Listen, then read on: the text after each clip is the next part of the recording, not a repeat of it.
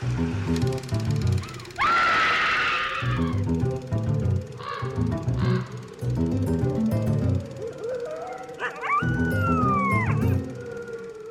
everybody, and welcome to Scream Scene, the horror movie podcast where we watch every horror movie ever made in chronological order and then rank them from best to worst. My name's Sarah. And I'm Ben. Thank you for listening to us today. How are you doing, Ben? Pretty good, pretty good. How about yourself? Uh, doing all right. It's the holiday season, and I spent the day shopping and looking for a specific book to no avail because it's a specific edition. And then the other thing that I did today was research about shrews. Yes, which you did entirely unprompted. yes, because, uh, well, how about you tell the fine folks at home what we were watching? Tonight we are watching The Killer Shrews from 1959, directed by Ray Kellogg. No relation. no relation to the person behind the cereal that was marketed as an anti masturbation aid. I mean, he had like a whole operation. He had like a whole like wellness center spa thing. Yeah, it was a it was a whole thing. Kellogg was a wild dude, but no relation. No relation to Mr. Ray Kellogg. Correct. Um, yeah, so we're watching The Killer Shrews, and I was like, you know what? The only thing I know about shrews is their depiction in Redwall, which is racialized as Roma Oh, that's interesting and weird. and weird. Um, I mean, so if you don't know Redwall, it's an anthropomorphic like rodent universe, and all of the rodents are like vaguely racialized, if I'm not mistaken, and also kind of like vaguely like moralized, like mice are always good guys and and so on. yeah. Yeah. good series, but you have to have that background so you don't internalize those things. Yeah. But with that being my only context for what a shrew was, I was like, okay, well, let's actually figure it out. Sure. Uh, so I am excited to share shrew facts throughout the episode. Okay. Well, um, what's what's a shrew? A shrew is a rodent that is smaller than a mouse. There are many different types of shrews, but the common shrew is based in Europe, uh, kind of going all the way far left into like the UK, not quite going into Spain. So they're in like France and Germany and stuff. They're as far north as like Norway, and they do reach far east um, towards like the last two thirds of Russia. basically my only context for shrews is like William Shakespeare using shrew as like a metaphor for an unpleasant woman and like the adjective shrewish to describe um well an unpleasant woman uh so i i don't know a lot about shrews quite Well, frankly See, rats are large. yes So it makes sense that, you know, people would point to shrews as being attached to like a feminine version of unpleasant person, Sure. right? They uh, that kind of feminization tends to go to smaller creatures. right right right Uh, Shrews are also venomous. Mm, okay. So they're small and venomous. So they're they're pests. They're absolutely pests. Yeah, okay. Yes. Yeah, you just think of them as like small venomous mice. Mm-hmm. They're venomous because they can't see for shit, I see. which also means that they have echolocation. Amazing.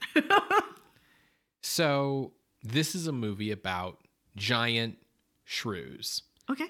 but you know, in rodents of unusual size Yes. i don't think they exist uh, in the best sort of D and D tradition, something being described as giant is always you know in proportion to what size it started out with. So these shrews are not like kaiju shrews; they are like the size of dogs, which compared to how big a shrew normally is, is yeah a giant shrew. that's a little terrifying because shrews need to eat 200 to 300% of their body weight every day Oh wow, which means that they could starve to death if they don't eat every few hours amazing! How long do shrews live? like average mice rodent I have no context for what that is. Like, do mice live like two weeks? Do they live five years? Do they live a hundred years? I have no idea. I'm realizing this now. We'll say five years. Five years. Okay. Um, I don't have the actual date in front of me. So if I was a shrew, I would need to eat like 800 pounds of food a day. Yeah. Well, it's a good thing I'm not a shrew. Yes. Um, especially because it's winter right now. Uh huh. Their metabolism is so fast, they can't save up enough fat to hibernate. Oh. So without those kind of fat reserves or whatever, they, you know, don't hibernate during the winter, but they also, you know, can't eat that same amount of food every day because it's mm-hmm. winter. Mm-hmm. What do you think they did as like an evolution adaptation sort of thing? Well, so honestly, my first thought was if they're venomous, what if they like poisoned a human to death and then just like munched on its carcass like preserves style for months? But I'm gonna guess cannibalism. No. Oh, they don't eat each other. Okay, what do they do? I mean, they might eat each other, but um, also point of fact, the venom is like they eat insects, maybe small frogs, Sure. smaller rodents. Like that, they aren't going after large prey. Yet. Um, yet that's where the giant shrews come in. Um, no, they. This is wild, and this is why I'm making a point to bring it up. Mhm. They shrink. For example, their skulls will shrink by nearly twenty percent, and their brains will shrink as much as thirty percent, so that they are smaller and need less food through the winter. So that's kind of like if every winter you just turned into the child version of yourself. Yeah. The total body mass will drop about 18%. And then when spring returns, they return to their normal size. That's fucked up. yeah. Like their literal bones. That's fucked up. Yeah. Yep. That's uh Okay, that's I guess I, I guess I'm learning that shrews are maybe a more appropriate choice for a horror movie monster than I thought. Okay. Well, tell us about this movie. Okay, so this, as you may not be surprised to learn, was an indie production. A very indie production, like a regional, local kind of production. Wow. Um, the primary financier behind this very indie, regional, local production was Radio Maverick Gordon McLendon, the man credited with perfecting the top 40 radio format. this guy didn't create top 40 radio, but he's the guy who popularized it. Um, he was born in Paris, Texas in 1921. And he became interested in broadcasting in high school when he would do like the commentary for the high school football team games over the school's PA. Okay. So he was accepted into Harvard, Princeton, and Yale.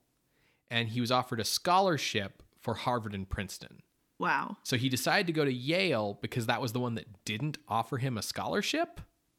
That's poor choice. This is some like um I'm going to pull myself up by my bootstraps. yeah, this is some like I don't take handouts shit.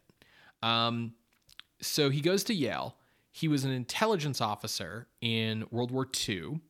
And his first wife was the daughter of former Louisiana governor and controversial oil tycoon James Noe. Yes. Using after the war, uh, using money from his dad, he bought a radio station in Palestine, Texas, and eventually, um, McLendon bought like just a large number of radio stations throughout Texas and gradually formed the Liberty Radio Network, which then became the second largest radio network in the United States. McLendon became famous uh, throughout the country for his sports commentary on his stations, uh, particularly their commentary on Major League Baseball. McLendon's stations brought the top 40 format to Texas and then popularized it to the nation. He also pioneered easy listening stations, all news stations, traffic reports, mobile news units, and editorializing on radio in Interesting. his case for conservative causes. Yeah. Yeah. He briefly owned a number of television stations, uh, which he sold to Winnipeg executive Izzy Asper, who then founded what is now known as the Global Television Network. Okay. That's still in production today, Global TV. Yes. He owned a chain of McLendon movie theaters across uh, the South. And so, of course, like many exhibitors before him, he decided to try his hand at producing his own content. And like so many before him, he decided to start with monster movies. Now I'm really curious about where the killer shrews came from because the common shrew is in Europe. I didn't dig into any of the other like types. Hmm. Uh, if there's like a shrew native to Texas or something. Hmm. So uh, McLendon funded a double feature because he sees what's going on uh, with the kids these days. uh, so this film, The Killer Shrews, was shot back to back by the same crew as The Giant Gila Monster. Uh, McLendon also narrates The Killer Shrews and appears in the cast as Dr. Baines. Okay. Now, point of fact, Gila monsters are in Texas, like they are in the United States. So at one point in the 1960s, um, so after the production of this movie, McLendon even became the largest shareholder of Columbia Pictures Oh, for like a couple of years. okay. Columbia went through some rough times in the 60s and 70s vis a vis who was owning it uh, at any given moment. Now, McLendon was a conservative Democrat um, because those of you in the listening audience with like a knowledge of U.S. political history will remember that before the Civil Rights Movement, um, the Democratic Party was the right wing party in the U.S., and it was sort of in the 60s with the Civil Rights Movement that the two parties switched. Um, so he was a conservative Democrat. He ran for senator in 1964. He lost. Um, I think he got like 48% of the vote. And then he also ran for governor of Texas in 1968, but he pulled out of that race due to Democratic President Lyndon B. Johnson's left wing policies and view on the Vietnam War. So he basically was like, this party isn't for me anymore. And he left the Democratic Party, which made him, you know, not viable to be the Democratic candidate for governor of Texas. Uh, and yeah, he had a long career as a media mogul. Um, at one point in 1985, uh, he almost killed himself cleaning his .38 pistol at his ranch. Um, but what he actually died of was cancer uh, on his ranch in Texas in 1986. Okay. McLendon's partner in the financial venture to produce these two uh, sci fi monster movies was Ken Curtis, uh, who would also go on to act in The Killer Shrews. Ken Curtis was born Curtis Wayne Gates in 1916 in Colorado. He was the son of a rancher and sheriff, quarterback of his high school football team, served in World War II, and then dropped out of college to pursue a musical career. Musical as in on stage? Um, so initially, he was the lead singer for the Tommy Dorsey band um, after Frank Sinatra went solo from that group. Uh, so he was brought on to replace Sinatra in 1941. Tommy Dorsey is the one who changed his name to Ken Curtis. Um, he recorded with like a bunch of different bands throughout the 1940s. Columbia Pictures signed him in 1945 to appear as a singing cowboy. And after he married director John Ford's daughter in 1952, he appeared often in John Ford and John Wayne projects. After years of movie and TV appearances throughout the 1950s and 60s, uh, he got his most notable role when he joined the cast of Gunsmoke in season 13 in 1967 as um, one of Marshal Matt Dillon's deputies. He actually has the title of the longest lasting deputy on the show with an 11 year run. Nice. Yeah, I was about to give context to, uh, yes, that's season 13 out of like 50. Yeah, Gunsmoke was on for a very long time, folks. Uh, and uh, yeah, Ken Curtis passed away in 1991. Wow. So we've got some money and we're going to make some monster movies. Well, the thing about monster movies is you need special effects. Yes. So who are you going to get to do your special effects? Paul Blaisdell. Nope. We're going to get Ray Kellogg, who was the head of the special effects department at 20th Century Fox. Oh, Born in 1905 in Iowa, Edgar Ray Kellogg uh, got his start in movie making when he served in the field photography branch of the OSS during World War II. Uh, that's the precursor to the CIA, for anyone who doesn't know. And he was one of the camera operators uh, for the OSS during the Nuremberg trials. During the war, uh, he met John Ford and they became buddies. And so after the war, he went to Hollywood, becoming involved in special effects photography. And by 1954, he was head of special effects at 20th Century Fox, working on such films as The Day the Earth Stood Still, Titanic, Inferno, The Robe, Prince Valiant, and actually most of Marilyn Monroe's films for 20th Century Fox. Oh, interesting. Yeah. So Kellogg agreed to do the special effects for these two indie Texas low budget monster movies on one condition. I want to direct. Correct. Yeah. So these would be his first feature films, uh, both movies he directed. Um, and that probably seemed like a really good deal, like getting the head of a major studio's effects department, you know, just all we need to do is let him direct. But the thing is, um, the Killer Shrews had a budget of $123,000, and the Giant Gila Monster had a budget of $138,000. Uh, and Kellogg, well, he typically made special effects for films that were budgeted around a million dollars. Yeah, no, this is uh, out of his wheelhouse in that regard. Yeah, it's sort of like being like, okay, I need someone to design like an app for my startup. And you get like Steve Jobs. But he has no but he has like no team, right? Like you just get him. You're not getting Apple, you're just getting him and you're like program my app. He's like, bird. So, um, for the giant Gila monster, what they did was they sort of just let a bearded lizard traipse around a miniature city and landscape. yeah, Gila monsters are hella dangerous. Um, and then for the killer shrews, they created hand puppets for the close Oh ups my god. and dressed coonhounds in costumes for the wide shots. So, you know, we have this guy who is in charge of like amazing special effects for these big movies, but like you hand him $12 and there's only so much he can do, right? Yeah. Yeah. So, uh, aside from Ken Curtis and Gordon McLendon, the producers who also appear in the film, uh, the movie stars James Best, who would later become best known for his. Sorry, because his last name is Best and best known. I start laughing. who would later become uh, well known for his role as Sheriff Roscoe P. Coltrane on The Dukes of Hazzard from 1979 to 1985. Okay. So, Best, uh, he was born Jewel Guy in 1926 in Kentucky. What a name. His mother was the sister of Ike Everly, who was the father of the Everly brothers. Yeah. At age three, his mother died, and he was given up for adoption, at which point he became James Best. Uh, Best served as military police in post war Germany and discovered a love of acting in like plays put on by the army.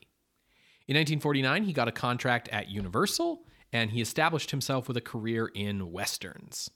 Like many other actors of that period, he also appeared in like a ton of television, but it's his role on The Dukes of Hazzard that is certainly what he is best known for. In his later years, he taught acting at the University of Central Florida and the University of Mississippi, and he became a landscape painter among many other hobbies. Wow. He passed away in 2015. Oh, wow. Yeah, from what I understand, like he was just an all-around like great guy. Yeah. Kind of a one of the best. Sure, you could say that. uh, our sort of token girl in this movie is played by Ingrid Goude, the 22 James Best and Ingrid Goude. Very good. I love this. Ingrid Goude was the 22 year old winner of the 1956 Miss Sweden beauty pageant. And she was brought over to America along with the winners of the 1956 Miss Europe and Miss Universe contests on a contract with Universal. Um, but by 1958, she had gotten out of that contract and was just sort of operating as an independent actress. So both the Killer Shrews and the Giant Gila Monster were shot in Dallas, Texas. They were the first feature films shot in Dallas. And um, fun fact The Killer Shrews was edited by Aaron Stell, who was the third of the four editors who worked on Orson Welles' Touch of Evil. Is that in the future or is that in the past? That's in the past. Touch of Evil was in 1958. Uh, Stell was the, I want to say, first editor brought on after control of the movie was taken away from Orson Welles. But yeah, there were ultimately four people who worked on that movie. Stell was number three. Okay. And I have also confirmed that there is a shrew native to Texas. It's the southern short tailed shrew. It's in like the southeastern part of the US. It is the smallest shrew that tends to measure 7 to 10 centimeters. Oh, wow. That's like 3 to 4 inches for our American friends, and weighing less than 14 grams. That's a small critter. Yes. Uh, it is venomous. Okay. And uh, more specifically, the, it's like the shrew's saliva. It's not like a viper, Okay. but it like you know when it bites into something, it the venom gets in. Got it. Yeah. Like um, at, like the Galapagos Islands, like big Komodo dragons. yeah, like Komodo dragons. Damn, shrews are like Komodo dragons. Yeah. See, this is why if they're big, they're they're scary. Yeah. Uh, they still use echolocation. Um, they can breed quite quick, but that makes sense because they are rodents. And I'm not seeing anything about uh, them getting super small during winter, maybe because Texas doesn't really have winters in the same Sure. way. Um, but yeah, there, there you go. The Texan shrew. So, uh, initially released on June 25th, 1959, in Texas, the double feature did so well it ended up being nationally distributed. Damn. And uh, then it did so well that it even like got some foreign distribution. Um, ultimately, it grossed around a million dollars. Wow, that's kind of what they're looking for. Yeah, yeah. Uh, both films have been riffed on by Mystery Science Theater 3000. Um, they've also both received numerous cheap DVD releases because they are in the public domain. Um, a sequel, Return of the Killer Shrews, came out in 2012 and actually featured James Best reprising his role. Good for him. In 2016, a remake slash parody was produced entitled Attack of the Killer Shrews. Okay. And yeah, we are going to be watching The Killer Shrews on Tubi. It is also on YouTube. Um, and if you want to, which I don't know why you would, you can pay money to watch a colorized version on YouTube. But the original film is in black and white.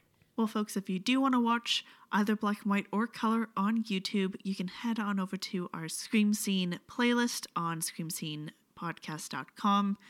You are going to hear a brief musical interlude, and when we come back, we will discuss The Killer Shrews from 1959, directed by Ray Kellogg. See you on the other side, everybody.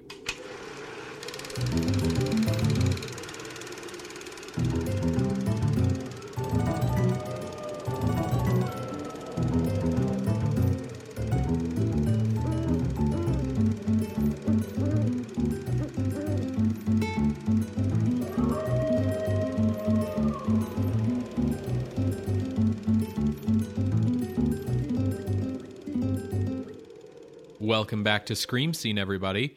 We just finished watching The Killer Shrews from 1959, directed by Ray Kellogg. Sarah, what did you think? Interesting. Not hugely good, but you know, it did it did spook us a couple times. We did jump a couple times. Hmm. Uh, what did you think? Hot take? The Killer Shrews is good, actually. Ah, you would have been one of the people in line to see this multiple times so it could make a million dollars? Yeah. Each with a different date. I don't know if I would say it was great, but um yeah, I said good, actually. ah ah ah sure. Well, let's uh, talk about the story and then we can dive into our opinions on the film. Sure. Just to clarify, so in the context setting, you had asked me how long do shrews live? And I was like, I don't know, like five years. Yeah, they live on average about one year. Okay. Um, different varieties of shrew will live longer, but it seems to be like, let's say like two years, like one to three years. Okay. So when we open, we see Captain Thorn and his first mate, Rook, and they are arriving to an isolated island with supplies for a Dr. Cragis. Uh, this is the first time that they've done this route. They land on shore, and Dr. Cragis meets them. He's like, Yeah, I'm hoping my daughter Anne can go back to civilization when you leave. But Thorn explains, like, actually, there's like a really bad hurricane on the way. Haven't you heard about it? Um, we can't leave right now. Uh, we need to stay the night. Now, Cragis, Anne, and Jerry is here as well to, uh, you know, escort them. And uh, everyone seems like a, a little worried and a little concerned that they can't leave till morning, but okay, it's a hurricane. Rook goes back to the boat to prep things for the hurricane, while Thorn goes with Cragis, Jerry, and Anne back to their house. And we learn a little bit more about everyone's relations. So, Cragis is uh, father to Anne. Jerry and Anne used to be engaged. And Cragis is here doing research with shrews, um, with Jerry as an assistant, Dr. Baines as an assistant, and kind of keeping the house in order is Mario. Now, everyone, but particularly Anne, is very jumpy and cagey about Thorn leaving after dark, and we learn at gunpoint. Um, Thorn tries to leave, and Anne grabs a gun and says, "Like you're not leaving, and here's why." Uh, so when they were explaining the shrew research, it was because of concerns about overpopulation, with the idea that like we'll keep like reproducing and living long lifespans. So we got to make ourselves smaller so that the resources we have on hand will sustain us longer. That's kind of the idea. Yeah. So they're trying to like isolate The genes from shrews about. Yeah. Yeah. Yeah. So, you know, that makes sense. Like, that's how people experiment with mice because they repopulate so quickly. Well, it turns out they did identify the growth gene or whatever, and in trying to stimulate that growth gene to make shrews smaller, uh, they made shrews bigger. Um, particularly, these are mutant shrews, um, and as Dr. Cragis says, uh, everything terrible about shrews got amplified as well. All of the negative traits. Exactly. So these things, um, they were also like super smart. So they snuck out of the lab and escaped. And now there are like two to three hundred giant shrews all over the island. They've uh, kind of eaten through the smaller creatures on this isolated island. So Cragis and everyone are kind of hoping that soon they'll like die out because they need to eat every like 12 ish hours. Yeah. Their plan is just to kind of like wait it out until all the shrews eat each other. Yeah. I will say that two to 300 killer shrews, definitely scarier than 20 to 30 feral hogs. Yes, still need that uh, machine gun or whatever it was. So, as they are explaining this, we, the audience, see the killer shrews in action as they attack and kill Rook, who no one pays any mind to about him, like, not being in the compound uh, until later in the movie. Well, I actually think that Thorn wanted Rook to stay on the boat overnight. So I don't think he was expecting him back. Okay. Yeah, because Thorn himself was going to head back to the boat. Yeah. So the shrews attack and kill Rook. Um, we see that they also go after the remaining livestock outside the compound. And now they're getting inside the house. So throughout the film, we see that Mario gets bit at one point and he like dies practically immediately from the venom. But and according to this movie, uh, shrews don't have venom. Instead, it's actually um, they had concocted the worst poison known to man and put it out as bait to try to kill the shrews. And instead, I guess they adapted to the poison, and now that poison is just in their saliva. Because So that's that's how that works. Yeah. So through this movie, I will be saying that the shrews poisoned people. I am not getting venom and poison mixed up. It's to keep with the way that this movie has described it, Sure. which is very dumb. Yes. Um, yeah, you already had a thing. Like you didn't need to explain. Yeah, Yeah. maybe people thought it would be like too. Unless like Texas shrews aren't venomous. They are venomous. Oh, you checked. Okay. and particularly it's saliva that's Yeah. venomous, right? Yeah. So like they, They would have been need, fine. They It didn't need to do fine. anything. Yeah. as I mentioned before, Anne and Jerry were engaged uh, up until last night when Anne and Jerry were like walking through the outside the compound and the shrews charged them. And Jerry basically like pushed Anne aside, was like, better you than me, bitch, and like ran inside and practically locked the door behind him. Um, so Anne's like, You are a coward. You were willing to let me die. I'm not marrying you. Yeah, you suck. Jerry is really upset about this.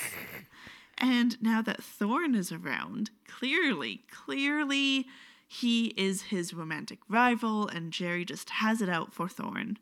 My favorite thing about that is that like he's so angry about Thorn like spending time around Anne and he thinks like Thorn's trying to steal Anne from him. But at no point does Jerry like really put any effort to be around Anne himself. Like any time where like he could be the one helping Anne out the door and over the wall or like whatever. Like he just doesn't. He's only concerned about Jerry. Yeah. Yeah. So it's established in the film that uh, shrews, including these giant shrews, are nocturnal. I don't know if that's true or false, but that's how it is in the movie. Um, and so they're hoping to just last through the night so that in the daytime they can make their way to the boat and hopefully they can sail out despite the hurricane. Now, trying to last through the night uh, doesn't necessarily go according to plan because the shrews are getting inside. At one point, Dr. Baines gets bit and he says, I'm fine, uh, in a very like, I've been bitten by a zombie, but I'm not going to tell anyone else. Yes. Um, and then proceeds to like scientific method ex- write down all of his symptoms up until he dies Yeah. in a very fun moment. Now, the, it, they've reached morning, and Thorn is like, okay, I'm going to try to make it to the boat. They don't seem to be around, and then I'll give a sign, like a whistle or whatever, for when you guys can come follow. And Jerry goes with them. And immediately, Jerry tries to kill Thorn with a bullet to his back, and you know, that doesn't go well. They discover Rook has been killed and eaten, and that the shrews don't give a fuck about daylight now. They are starving, and so they chase them back to the compound. Jerry and Thorn get into a very classic Western fight to the point where Thorn is almost ready to throw Jerry over the compound walls to the shrews below. Well, okay, but to be fair, they run back to the compound and Jerry runs ahead and closes the door on Thorn and holds it closed on Thorn, preventing people from letting him in.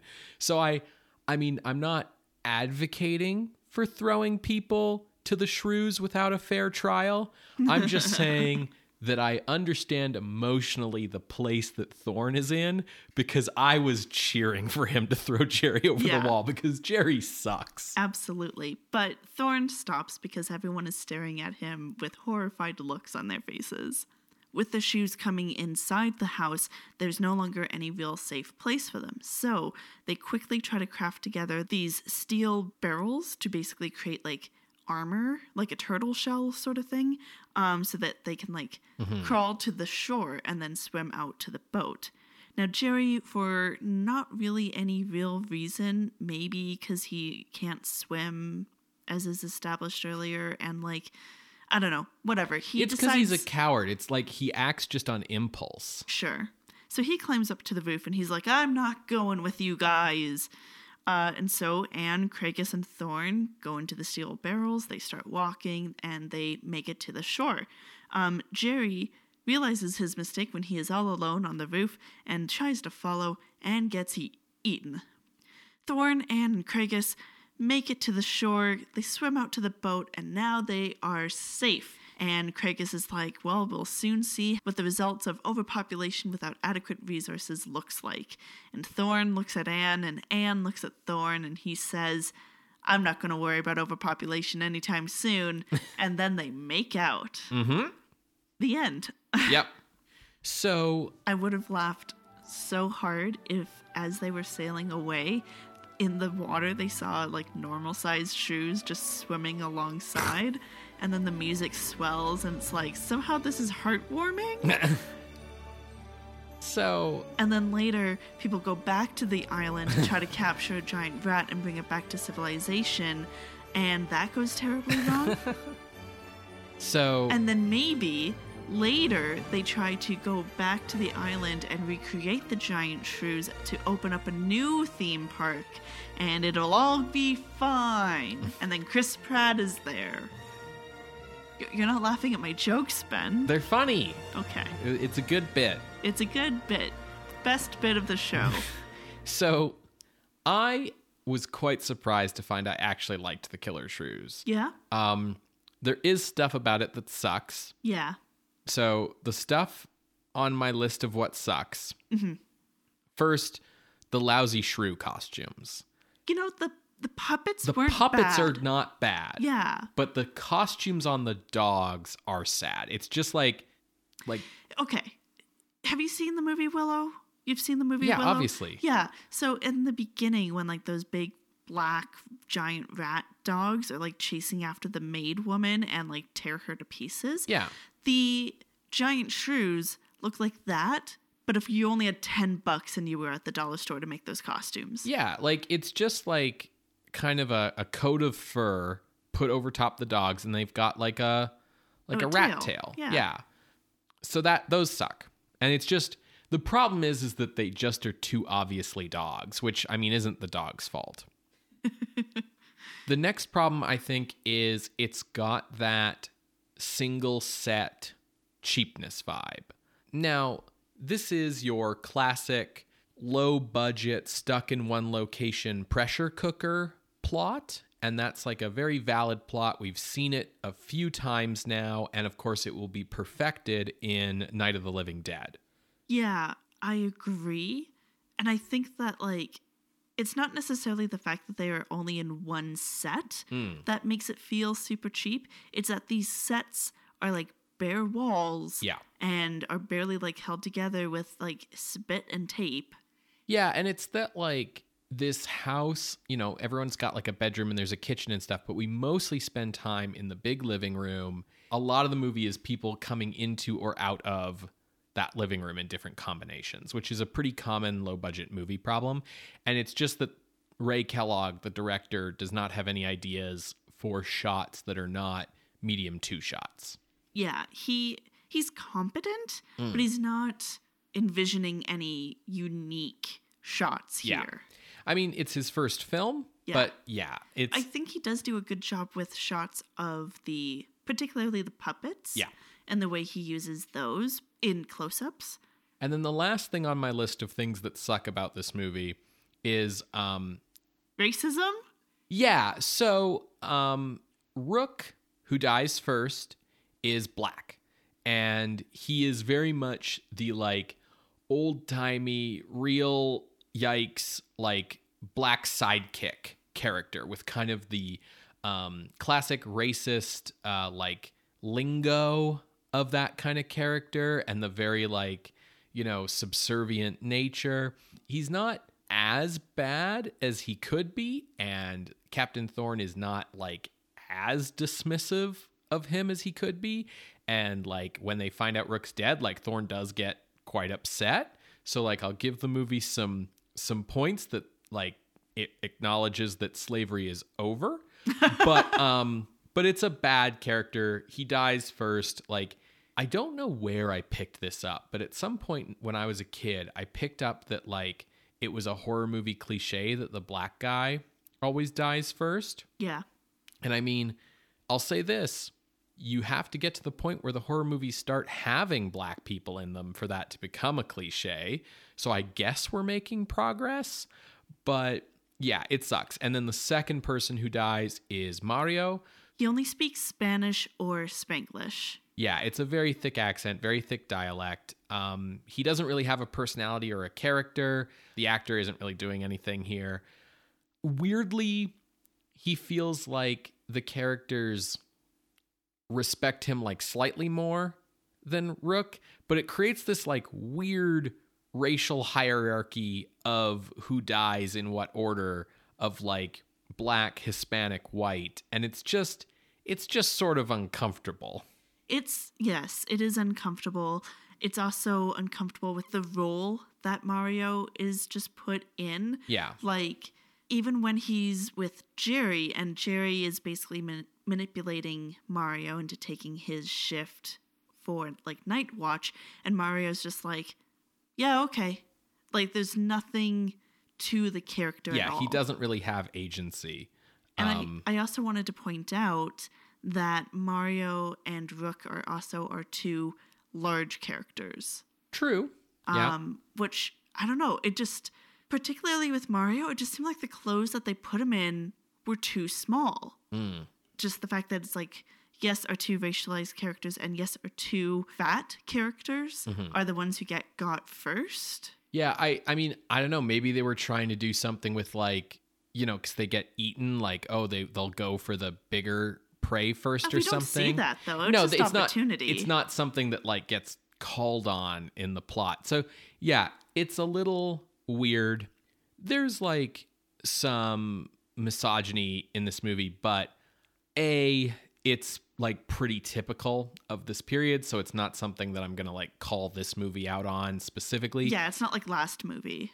B, I think that the way that people treat Anne in the script is like intentional. There's like intent on the part of the movie. This is part of the plot of the movie. Whereas the racism here feels very like unthinking. It's not meant to be anything, it's just here. Yeah, Yeah. I would agree. Like I, I just said, I don't think the misogyny in The Killer Shrews is anything near to what we saw in the horrors of the Black Museum. Um, but it's it's definitely still here, and I do appreciate that it is like intentional. It's not just we are in this cultural context and this is how it goes. Like Jerry is particularly bad, but he's also our bad guy. Yeah. Thorn has kind of big 1950s, am I a tough guy or am I an asshole uh, vibes. But I have to say that although I tend to not like that kind of like toxic masculinity, John Wayne kind of character, He does say at one point, like, listen, I don't typically ask questions, but what the hell is going on here? he says that asking questions is against his principles, which is great. Um, but I ended up liking him because he legitimately does not want to get involved. Like, he's obviously distracted by Anne when he first sees her, and there's a lot of like uncomfortable leering early on, but he doesn't actually make any passes at her. She's the one who kind of throws herself at him as she's sort of looking for a new male protector after Jerry failed so spectacularly. And Thorne just wants to leave and not ask questions. They're like, hey, we're breeding killer giant shrews on this island. And he's like, yeah, that sounds great, Doc. Listen, I'm going to head back to my boat. Like, he does not want any part of this and forces him to hear the explanation at gunpoint. And then Jerry comes in and is like, What's your problem, Captain? Sticking your nose in where it doesn't belong, playing detective. And it's like, he didn't want to know. um, he also gets points from me for immediately believing Anne about the shrews. Like Yes. she prefaces her explanation by being like, you know, you're probably going to think this is a fairy tale and you won't believe me and all the typical monster movie thing. And she's like, okay, so we accidentally bred dog sized killer shrews and we're all going to die if we go outside while they're out there. And he's like, shit, I guess we need to get guns. Like he just immediately buys into it. He understands the danger. He knows what needs to be done. People don't live up to his expectations of competence, but like I, I liked that about him. I didn't really like him until he was about to throw Jerry over the wall Uh-huh. and then like stopped because like it it felt like the movie being like, yeah, dude is an asshole. Mm. Dude isn't good. Yeah, I would have like as much as I was cheering for him to throw Jerry over the wall. That's the mo- like he can't in that moment because that's the moment that's showing us like, see, he's not like Jerry, right? Like yeah, he's a good but if dude. people weren't looking at him, he totally fucking would have. like it's clear in his face. Anyways. Jerry sucks, obviously. Yeah, Jerry is so tiresome. but Jerry sucking is the point. Like it's the plot of the movie. Yeah. Um, and I have to say, I do admire that Ken Curtis, as one of the producers, took the role of the cowardly, selfish, short sighted, murderous idiot when he could have just given himself the heroic lead. it's also so clear that he and James Best are Western Are from Western guys. because Yeah. sometimes a Western accent will slip in. Um, but then also, whenever Jerry is like running for action, it's like when someone runs into the saloon in the middle of a brawl, and Yeah. like you know they're slightly squatting, they're ready to jump in. Yeah, like it's it's a little comical. the body language is very much like it looks weird when you're not wearing a shirt that has tassels down the sleeve, basically. um, but yeah, I think Ken Curtis does a great job in the role of Jerry. Like he is believable as this cowardly piece of shit. Um, and I think James Best acquits himself well as Thorn. He's got this vibe of being just exhausted from having to keep a bunch of emotionally charged idiots alive Yeah. alongside himself, uh, which you is said it was very much like Kurt Russell in the thing. yes, that is totally the vibe I get from him. Like if you put a big giant beard on him, he'd be Kurt Russell in the thing, which is I think why I ended up liking him because it was like, okay, I can see how this character has continued as an archetype through similar kinds of, you know, we're all trapped in one place with a monster style horror movies, right? Yeah. Kurt Russell would have thrown him over the compound, though. Yeah. Oh, totally. The other people in the cast are more amateurish, um, but I do think that Ingrid Goude uh, avoids embarrassing herself, and the little jokey references to her accent I thought were quite funny. Fun lamp shading. Speaking of our actors here, Hmm. so Dr. Baines is played by that announcer guy. Gordon McLendon, yeah. We also hear him in the opening before the credits with the like saying and setting the context that basically giant shrews are moving southward from like Canada. From Alaska, yeah. And they're like invading every last place, which is not what happens? not the plot of the movie at all. Like how No. what? So I just wanted to call that out. Yes. that like clearly it was done for like jazzing up the title or something like that uh or this is the origin story Yeah, and that somehow the shrews all swam to Alaska and then made their way south from there.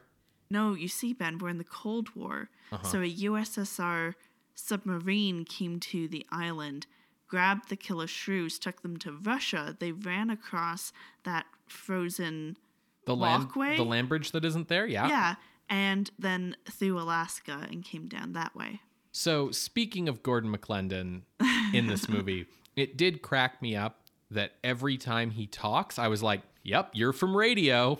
Yeah, he he's trying really hard to act, and his way of acting is um adjusting his glasses every couple of seconds. Yes. He's trying to be as natural as possible, and it really comes off as not. Well, it's just that like his diction is very so perfect. Yeah, much better than everyone else's and he's got that deep baritone like radio announcer voice.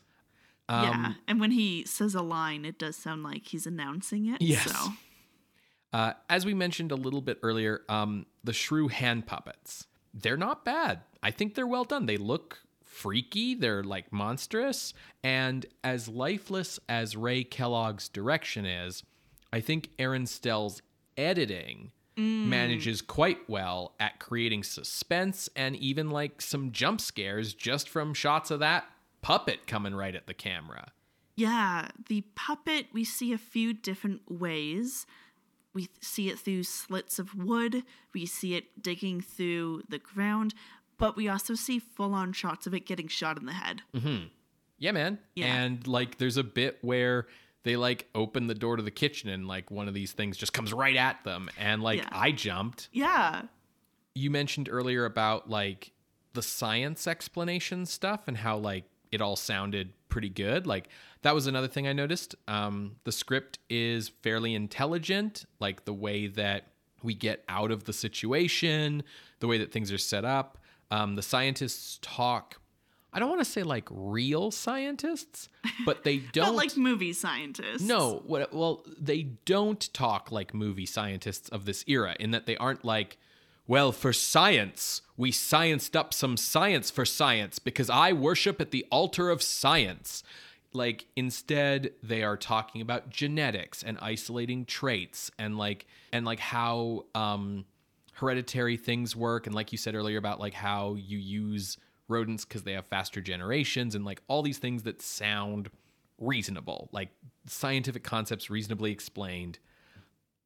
That said, I do think that the idea of breeding humans to be smaller so we don't use as much resources if we overpopulate the earth is very stupid.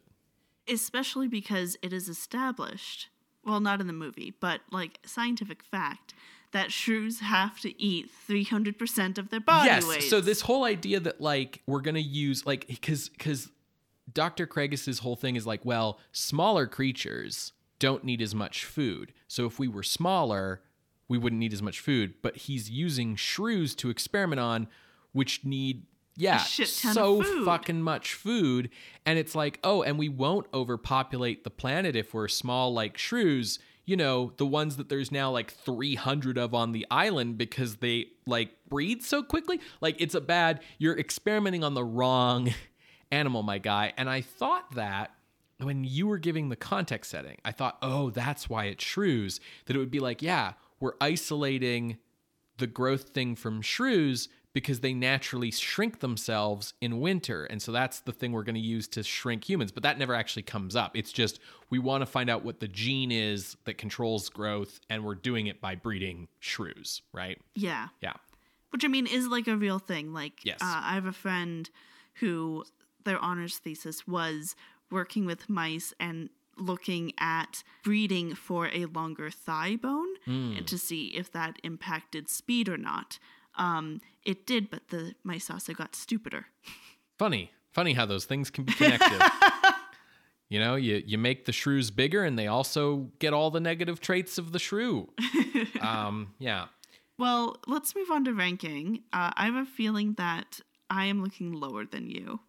So my problem is that my range is too big because I've got like this conflict happening within me between I really enjoyed watching this movie and I think it actually managed to like do some things really well as a horror movie and like hey, I jumped at a scare. Like I feel like that's worth points. And there's stuff in it where I'm like, yeah, I can see like the DNA of later better horror movies in this and all that. But then there's also the fact that it is like real cheap and it has a lot of problems. And so that made it really hard for me.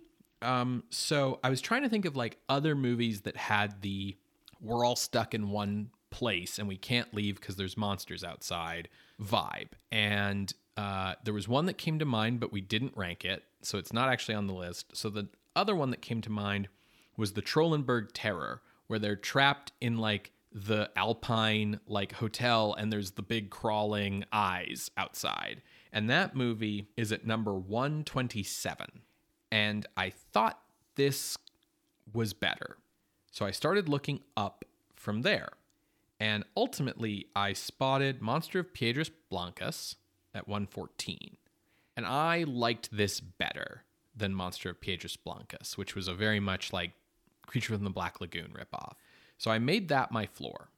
And then looking up from there, it was really tough because, like, you know, it's like, well, is this better? Like, this got a jump out of me and I think had like better horror vibes than some of these other movies, but it's also like cheap as shit. So, like, you know, I, I really struggled. And so I was looking for, okay, what are some other movies that like made me jump? Right? Not just like had a spooky vibe that unsettled me, but like made me jump.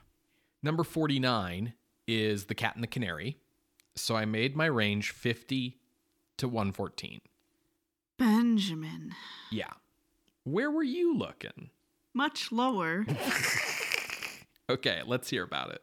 So I was looking for an area that fit the vibe, Hmm. both in terms of budget, in terms of what they did accomplish.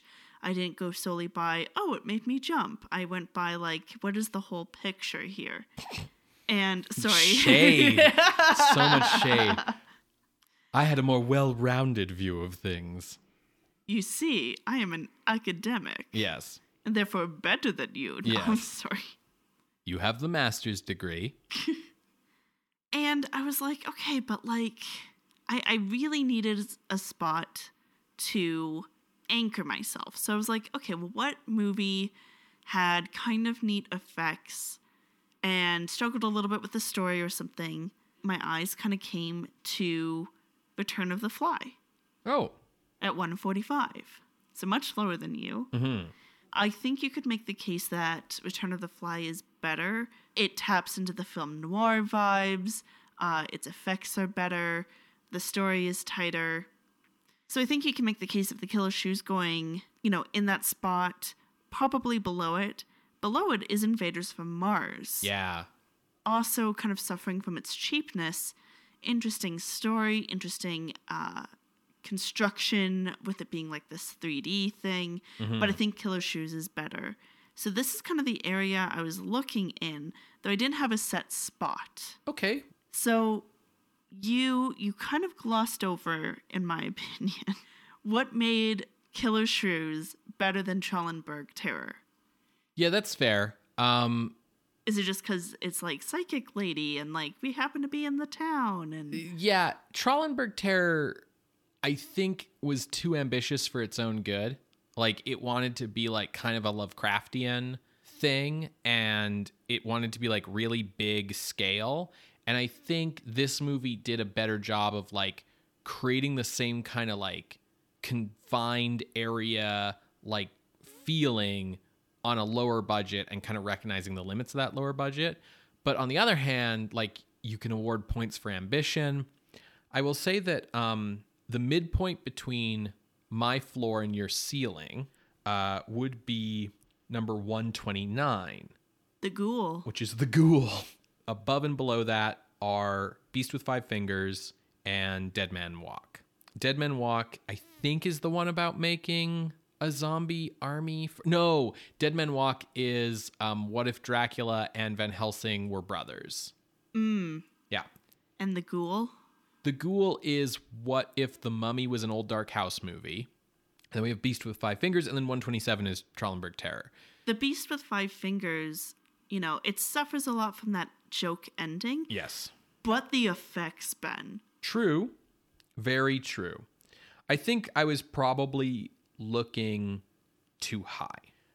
Looking Got that on record, folks. looking down from there, um, my eyes come to like My World Dies Screaming at 139 and Zombies of Mora Tau at 140.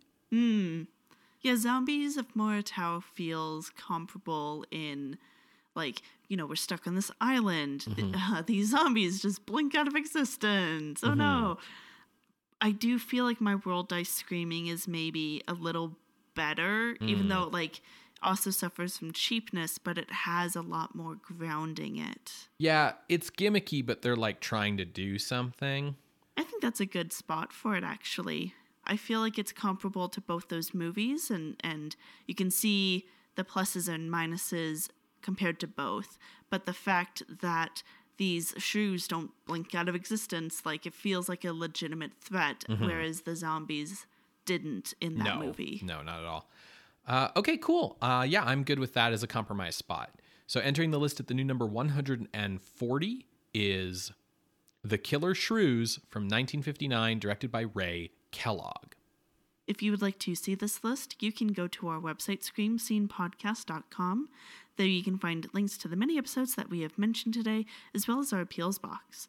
If you would like to contest this or any other ranking, you can drop us a line through our Ask Box on Tumblr. You can reach out over email at screamscenepodcast at gmail.com or over Twitter at underscore screamscene. We are also on Hive at Screamscene, but we Cool. have not posted at all. Yeah, I am getting increasingly uncomfortable staying on Twitter, even as the website manages to keep staying alive against all odds. Yeah, the clattering of its like heart against the rib cage is is certainly there. It's taking longer than I thought. Um, So, Scream Scene updates every Wednesday on Apple Podcasts, Google Podcasts, SoundCloud, and Spotify. You can subscribe to the show using our RSS feed and listen to it on whatever app you prefer. If that app allows you to leave a rating or a review, we would really appreciate that because those kinds of things help the algorithm promote the show to more listeners. If you'd like to bypass the algorithm and promote the show to more listeners yourself, we'd surely appreciate that. You can do that on social media or like in real life. And if you really enjoy what we do here, we would really appreciate it if you checked out our Patreon. At patreon.com slash scream scene podcast, you can become a patron of the night for as little as a dollar a month. Patrons at the $5 and $10 level get access to regular bonus content, and all patrons get to vote in our monthly horror adjacent bonus episode polls. December has been chosen to be the Nightmare Before Christmas, and January's poll is up with the theme of New Year, New Me. So if you want to see uh, what fell into that theme, uh, you're going to want to go to patreon.com slash scream scene podcast. So, what are we watching next week, Ben? Is it the Gila Monster? No, because the giant Gila monster is really trying to be like a giant monster movie, like a Godzilla kind of thing, which we've kind of split off as saying like that's a different genre, that's a different podcast. Um, so we will not be watching the giant Gila monster. Instead, we will be heading to West Germany. Oh. Yeah, we haven't been in Germany for a while, huh? Yeah, there's Yeah. been things going on. Yeah. So the movie we're going to be watching has three titles. So the original title is Die Nackte und der Satan, or The Night of the Satan.